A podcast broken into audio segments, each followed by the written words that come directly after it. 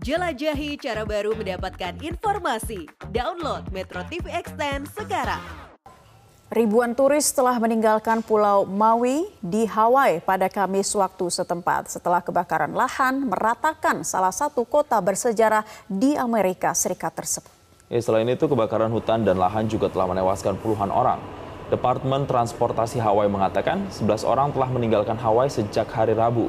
Sementara 1.500 lainnya direncanakan meninggalkan Hawaii pada hari Kamis waktu setempat.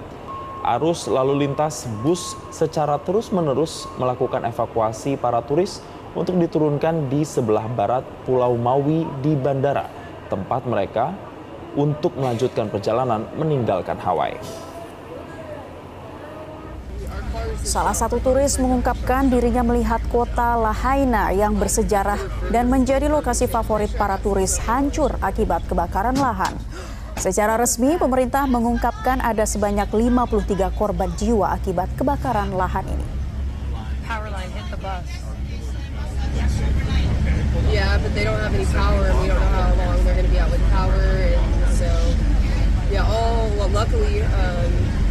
one of the people, his apartment's burnt down.